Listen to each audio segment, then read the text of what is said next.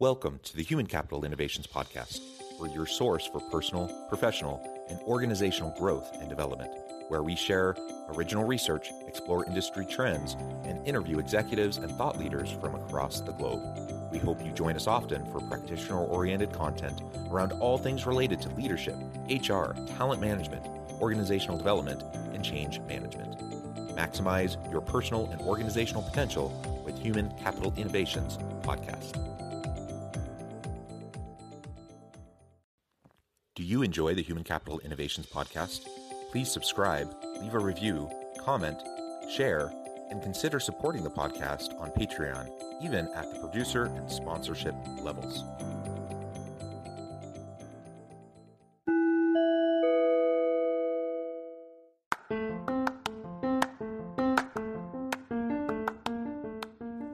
Welcome to the Human Capital Innovations Podcast.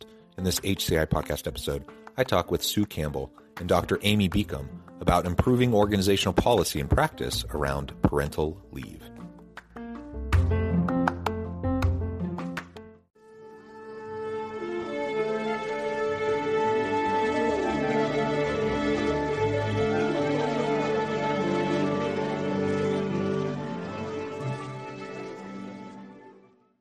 Sue Campbell and Dr. Amy Beacom, welcome to the Human Capital Innovations Podcast. Thanks, John. It is a pleasure to be with you. You're both joining me from Portland, Oregon. I'm south of Salt Lake City in Utah. And it was really fun just chatting with you in the pre-interview and getting to know you a little bit. Of course, I'm from Salem, Oregon, um, and I love the Portland area. And I often wish I could go back to the Pacific Northwest. I've been in Utah for a long time. I love Utah; it's beautiful, uh, but it was quite crisp this morning. And uh, sometimes I, I do long for the Pacific Northwest days. It is a beautiful, beautiful place. Well, we're not going to be talking about Portland today. Uh, what we are going to be talking about is improving organizational policy and practice around parental leave. And both of you uh, are authors of a new book. We're going to be exploring that together, all about parental leave and how we can do this more effectively and why it's important, really, uh, to make sure that we're meeting the needs of our people and treating people humanely and, and as human beings.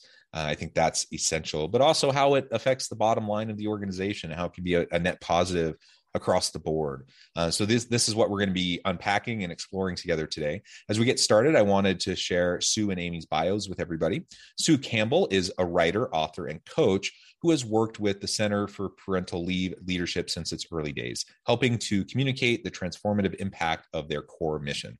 Her writing often focuses on issues important to parents has been published in many outlets, including Prevention, Good Housekeeping, Scary Mommy, and Mama Dr. Amy Beacom is the founder and CEO of the Center for Parental Leave Leadership, the first full service consultancy in the US to focus exclusively on parental leave. She conceived of and began developing the field of parental leave coaching and consulting in 2006. Drawing on over 25 years in executive leadership development and coaching, Amy consults with Fortune 100 companies, international organizations, working parents, and more to transform the way our companies and our country engage with the parental leave transition. Amy is also the co author of the Parental Leave Playbook 10 Touch Points to Transition Smoothly, Strengthen Your Family, and Continue Building Your Career. Uh, wonderful, wonderful background both of you bring to the table. I, it's a pleasure to be with you. Anything else that you would like to share with me or my listeners by way of your background, your personal story, before we launch on into the topic for today? We're both parents. That, that, that, yeah, that if makes you, sense. If you didn't guess. We're both parents, and before working with Amy, I actually had a background in HR as well. Oh, wonderful! And I, I love HR, of course. Um, uh, we we have lots of overlaps, and since you both are parents, if you wouldn't mind sharing, you know, I listeners of the podcast know I have six children. Um, they they keep my days lively and adventurous. Um, uh, ages eight to eighteen are my children. How about for both Fantastic.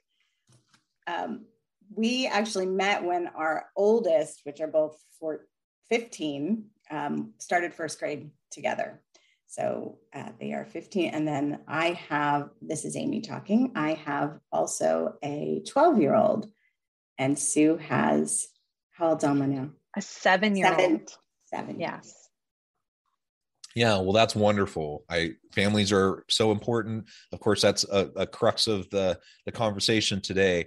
Um, one thing I thought I would also just note uh, is this this discussion around parental leave is a newish conversation, isn't it? Um, maternity leave has been around for a long time. Um, but at least in my circles, I haven't heard lots of people really talking about parental leave outside of maternity leave until just maybe the last five years, maybe the last decade, uh, but it hasn't been super prevalent. Uh, and I, I have six children, but there was no talk at my mm-hmm. university mm-hmm. about parental leave before mm. any of my children were born. I never had any sort of yeah. leave available to me um, from the university when I had any of my six children. Now, fortunately, I you know I'm a professor. It's a pretty flexible job with a lot of autonomy, so it was fine. Like I was able to work it out and and be home mostly and and help out with everything. Um, and so that worked out for me. But you know that's that's yeah. the world has changed quite a bit though and now my university has comprehensive parental leave policies and so it has made positive steps um, but yeah, yeah that, you know it's, it's a, a, a yeah. quickly changing kind of world that we're yeah in it's very interesting so i i began this when i had my first son 15 years ago and back then i was in i was finishing my doctorate i was um, doing executive leadership consulting and um, a lot of women's leadership advancement kind of work.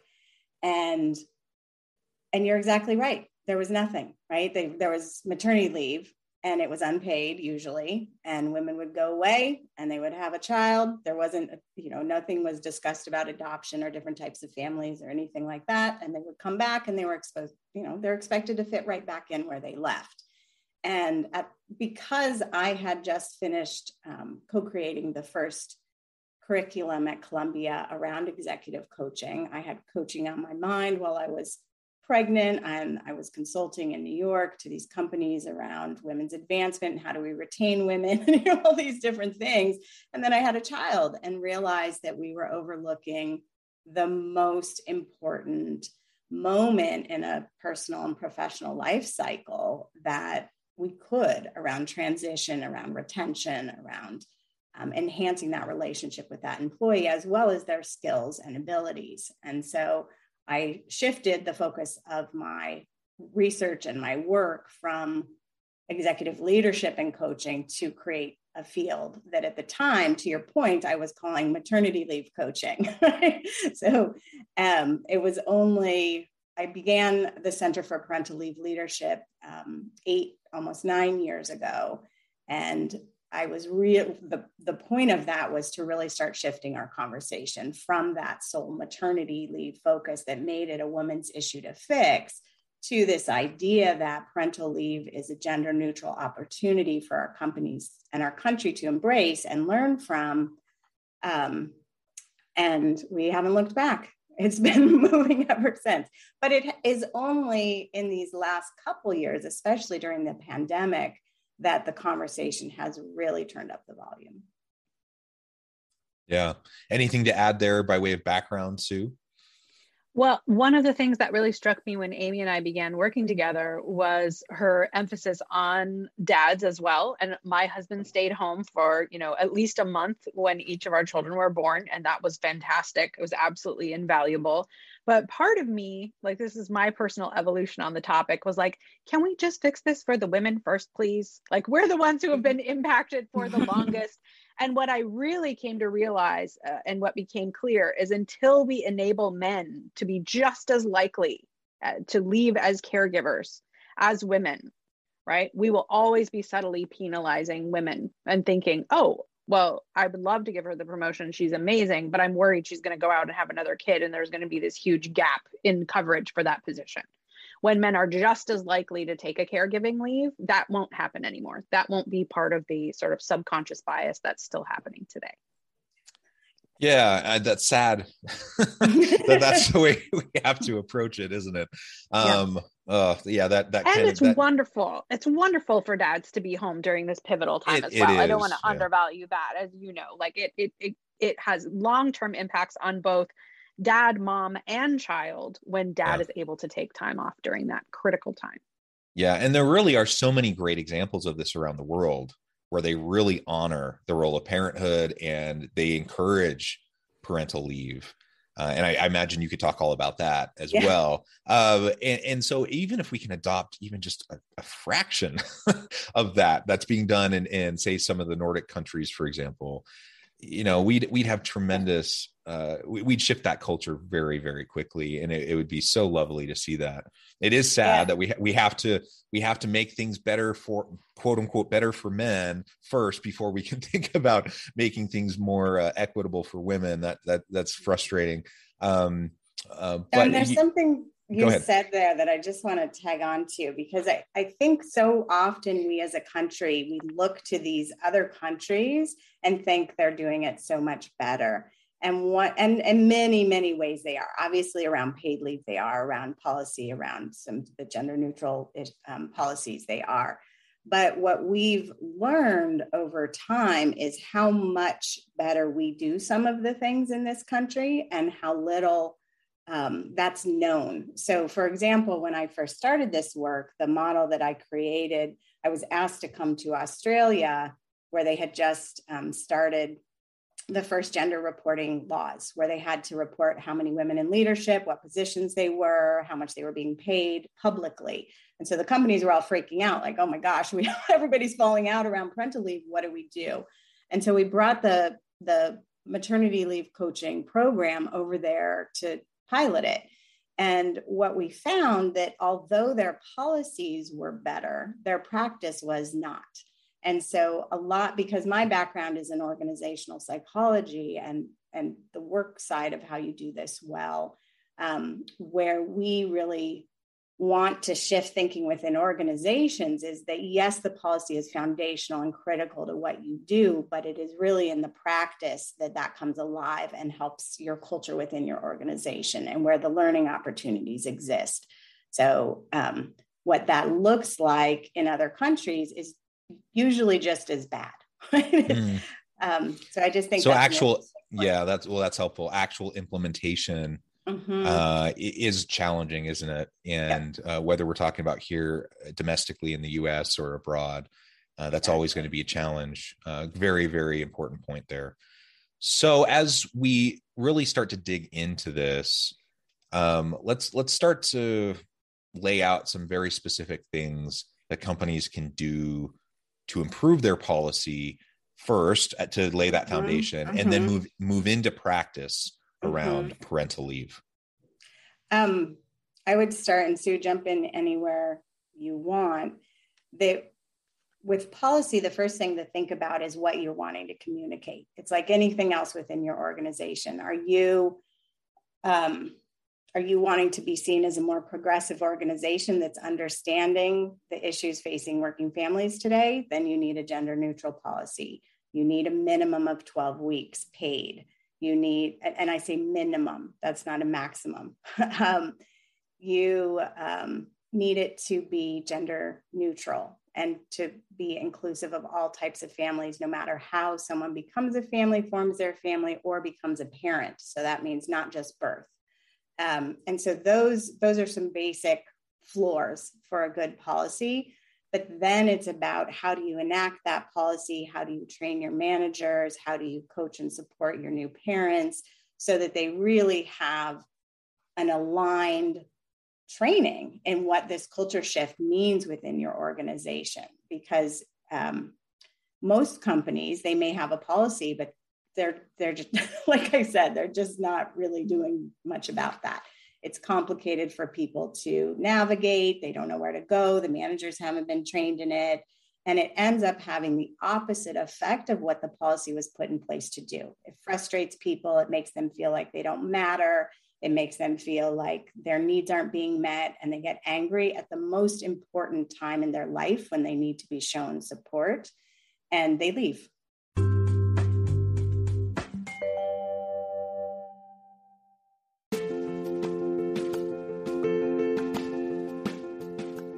Check out my new book, The Future Leader Creating and Transforming Next Gen Organizations. Stemming from two decades of professional experience and over 600 in depth interviews with executives, thought leaders, and scholars from across the globe, The Future Leader will help you explore the ordinary, everyday actions that will help you to prepare to lead in the future of work, to respond to an uncertain future, and to produce extraordinary results for individuals, teams, and organizations.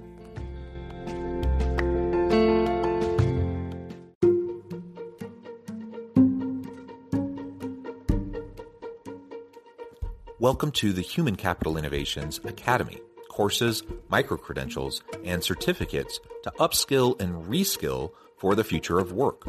All HCI Academy courses, micro credentials, and certificates are designed, developed, and delivered by award winning and internationally renowned scholars, educators, thought leaders, executives, and practitioners.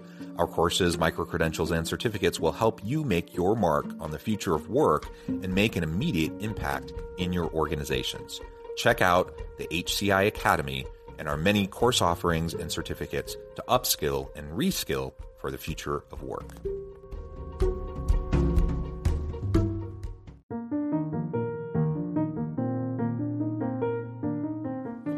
Check out our new weekly LinkedIn newsletter, Alchemizing Human Capital, exploring industry trends via original research and interviews with executives and thought leaders from across the globe. We look forward to having you join us.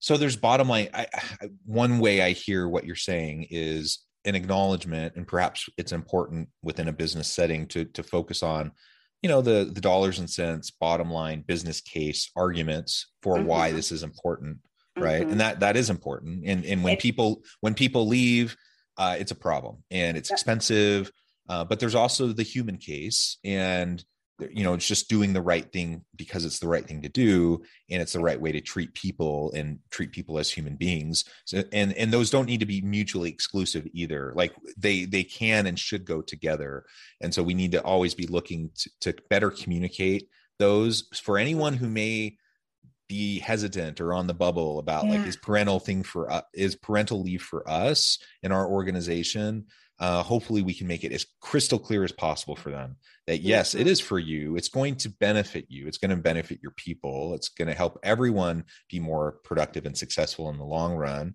And ultimately you know that's that's what everyone wants. And and just because we're we're doing something a little bit differently than maybe people have experienced in the past uh, doesn't mean it's bad and in fact in in the future of work, this is going to be more and more important. It's a no, it's a no brainer. Absolutely. It's a no brainer.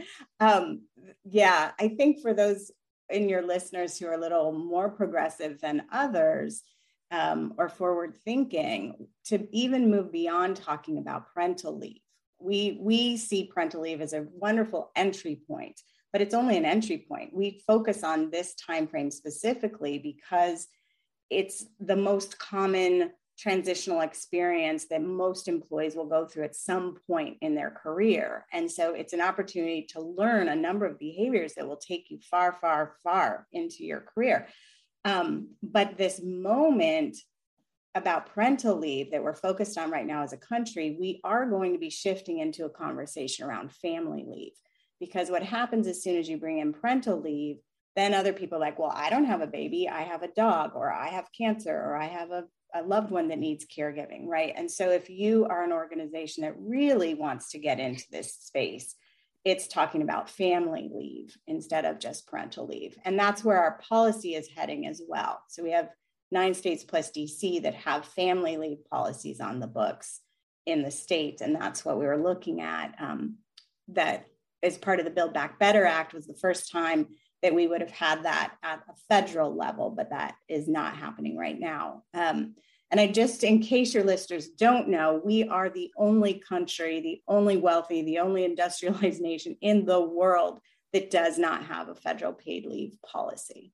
And unfortunately, what people, what organizations usually don't understand is that that lack of policy means that all of this falls on the burden of the organization, and it shouldn't. This is a, a, a societal issue to fix, not an organizational issue to fix. And until we do that, it will continue to the expense and the figuring out how to make it work um, across multi-state employer. I mean, it gets exceptionally complicated. Um, so that's where we come in. yeah, yeah, let's not let's not forget that we have all of these areas that are protected under FMLA. Mm-hmm. Um, there's just no get, there's no pay component to it. Mm-hmm. it's job protection, and it's, it only covers 56% of our employees. And the exactly. Yeah, FMLA don't doesn't cover doesn't cover everyone either. Yeah. Yeah, exactly. And so, so for you know, oftentimes I'll talk to people and they're like, "No, no, no, there's federal protection for this," and they'll point to no, FMLA, no, no, and I'm like, "Oh, you don't actually understand FMLA." yeah, exactly. Another stat that I find shocking is that in our country, 25 percent of uh, women giving birth go back to work within two weeks of giving birth. They're forced back. So if you think about that, like that, that's a two week old baby going to daycare, being left with someone. That's a healing mother. You don't want that person in your job site, right? That is not someone that is a good risk management decision to have around. Yeah, yeah, yeah, excellent. And sorry, Sue, I cut you off just a minute ago. That's what I was just saying. This this conversation about you know nine states and DC, or are we going to get a federal policy? Um, Amy's very future thinking, so it's like the writing is on the wall. We're going to have either state level policies or a federal policy. When that happens, employers need to think, okay, well, how am I going to stand out? How am I going to attract new talent? And that's where your practice comes in. Maybe you're adding extra generosity on top of whatever policy ends up happening. Great. But what's really going to differentiate employers is how well they handle it in practice, how well their parents feel coming out of leave. Was it a good experience? Was it a positive thing? Do they feel like they were, you know, really encouraged or better yet required to take all of their leave? Right. Um, and that is what is going to set employers apart. So if you really want to look ahead and get in front of this, you're looking at practice, not just policy. Yeah. And I like how you said requiring them to take the leave because we know in the United States, our culture around leave is terrible. Um, yes. You know, we people like companies now are offering unlimited PTO. In theory, that sounds fantastic. In reality, right. it's terrible because yeah. the culture is you have this, take it when you need it. Oh, but if you take it, but don't you know, take it. don't don't actually take it because then it's going to hurt your career progression. Um, you're going to be seen as less committed to your job and to the company. And by the way none of the executives are taking their leave or their time yeah. off. And so i mean that's the reality. So we can we can make this policy and say everyone you know now you have this available but who's actually going to take it? If they don't see any of their leaders or executives modeling that behavior um, most people won't take it. Uh, any ambitious career driven individual is not going to take that full amount of leave. And mm-hmm. that's not the situation we want to be in. So requiring it saying here is the leave. Here are the the situations where you can take this leave. You are required to take this leave. Go enjoy your child. Yep. And, well, you're required and, to take this leave and here's how to do it here's how we yes. will support you and here's how mm. you return and this is the process. So it is standardized we aren't reinventing the wheel.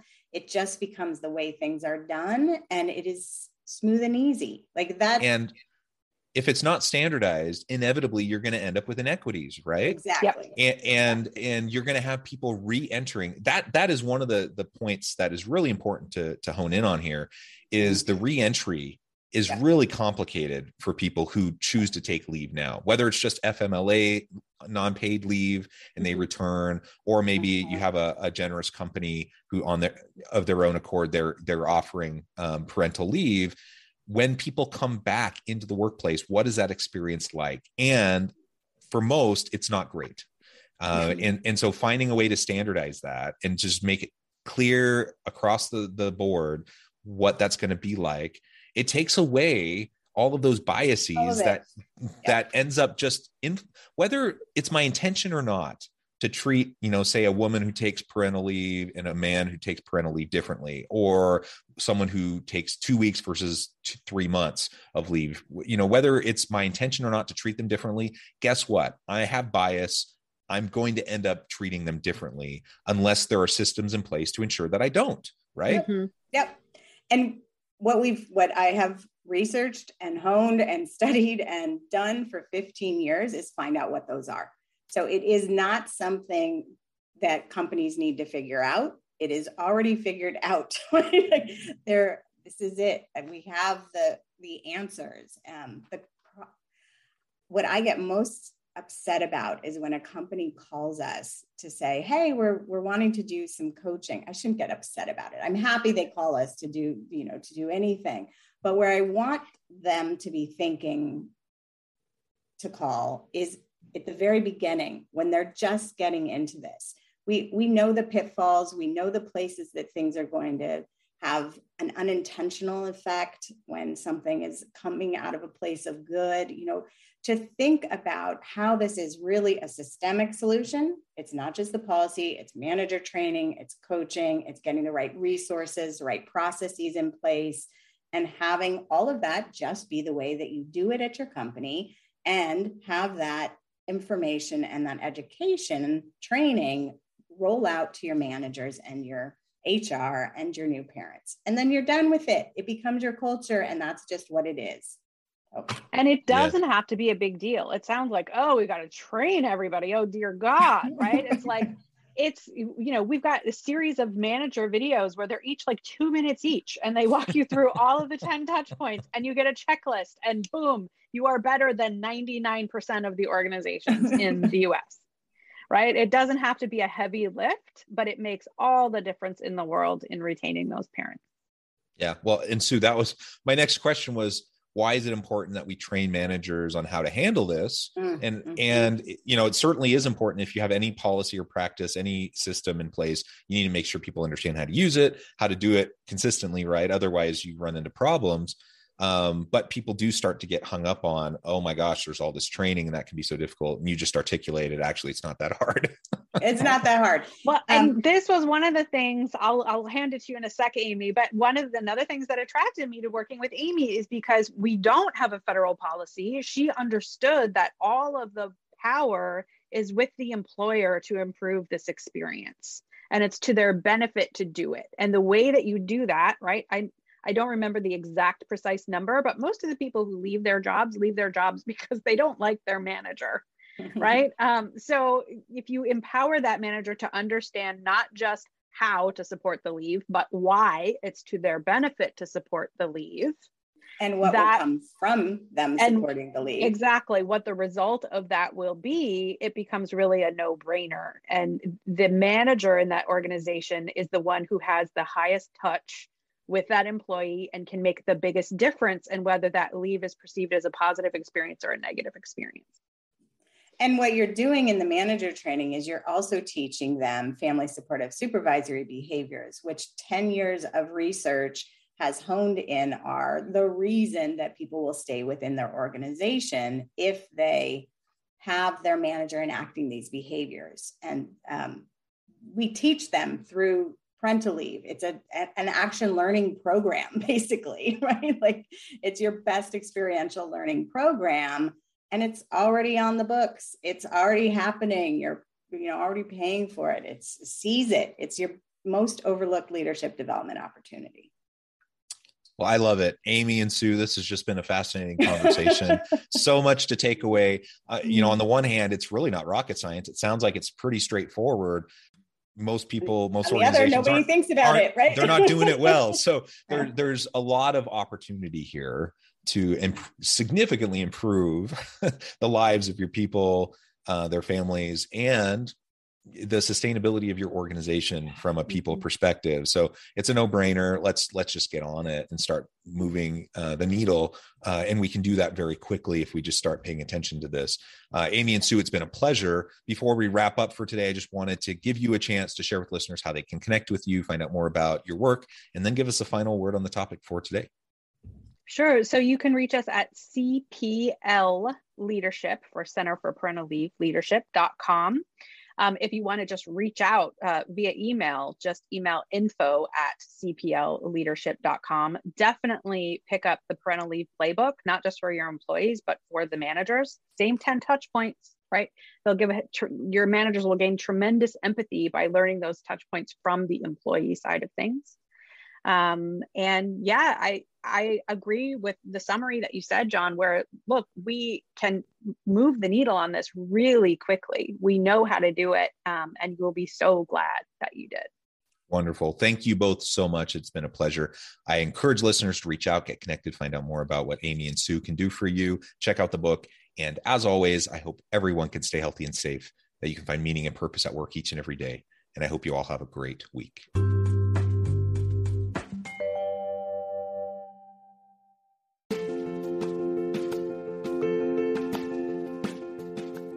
Bluer Than Indigo Leadership The Journey of Becoming a Truly Remarkable Leader.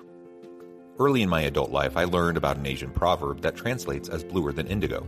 If you think about the color indigo, it is a brilliant, deep, and vibrant blue, what some would call the bluest of blues. To have something that is bluer than indigo is rare and truly remarkable. Contrary to popular myth, there is no one size fits all or cookie cutter approach to effective leadership. There is no silver bullet, no secret sauce, no go to model that will solve all of your problems. The truth is, great leaders have all had their unique strengths and flaws, and have all had to discover and then pave their own distinctive path in their life's journey to fulfill their leadership potential. Bluer Than Indigo Leadership will help you discover your own path and explore those ordinary, everyday actions that will help you respond to an uncertain future and produce extraordinary results for individuals, teams, and organizations.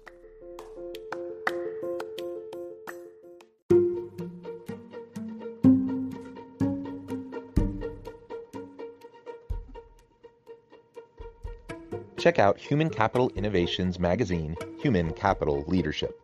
Human Capital Leadership is a free, interactive e magazine with the mission to help individuals, leaders, and organizations find innovative approaches to maximize their human capital potential. We publish issues quarterly in August, November, February, and May. Take a look at the latest issue and let us know what you think.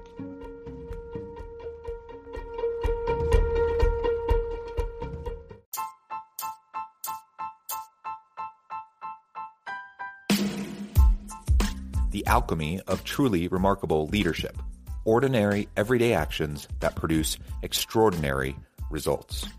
Consider how the nature of work has shifted over the past 50 years. With increased globalization, rapid technological advancement, and the shift in economic composition, the average job of today looks very different than the average job of 50 years ago. What will the jobs and organizations of tomorrow look like? Moreover, what does this all mean for organizational leaders? What are the core competencies and capabilities of organizations and their leadership that are prepared for continued disruption and geopolitical and socioeconomic shifts?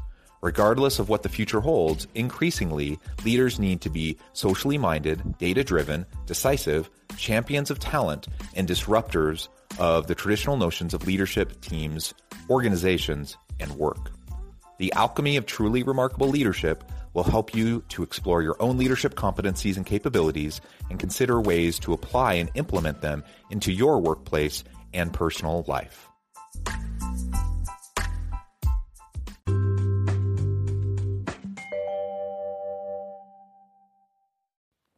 Do you enjoy the Human Capital Innovations podcast?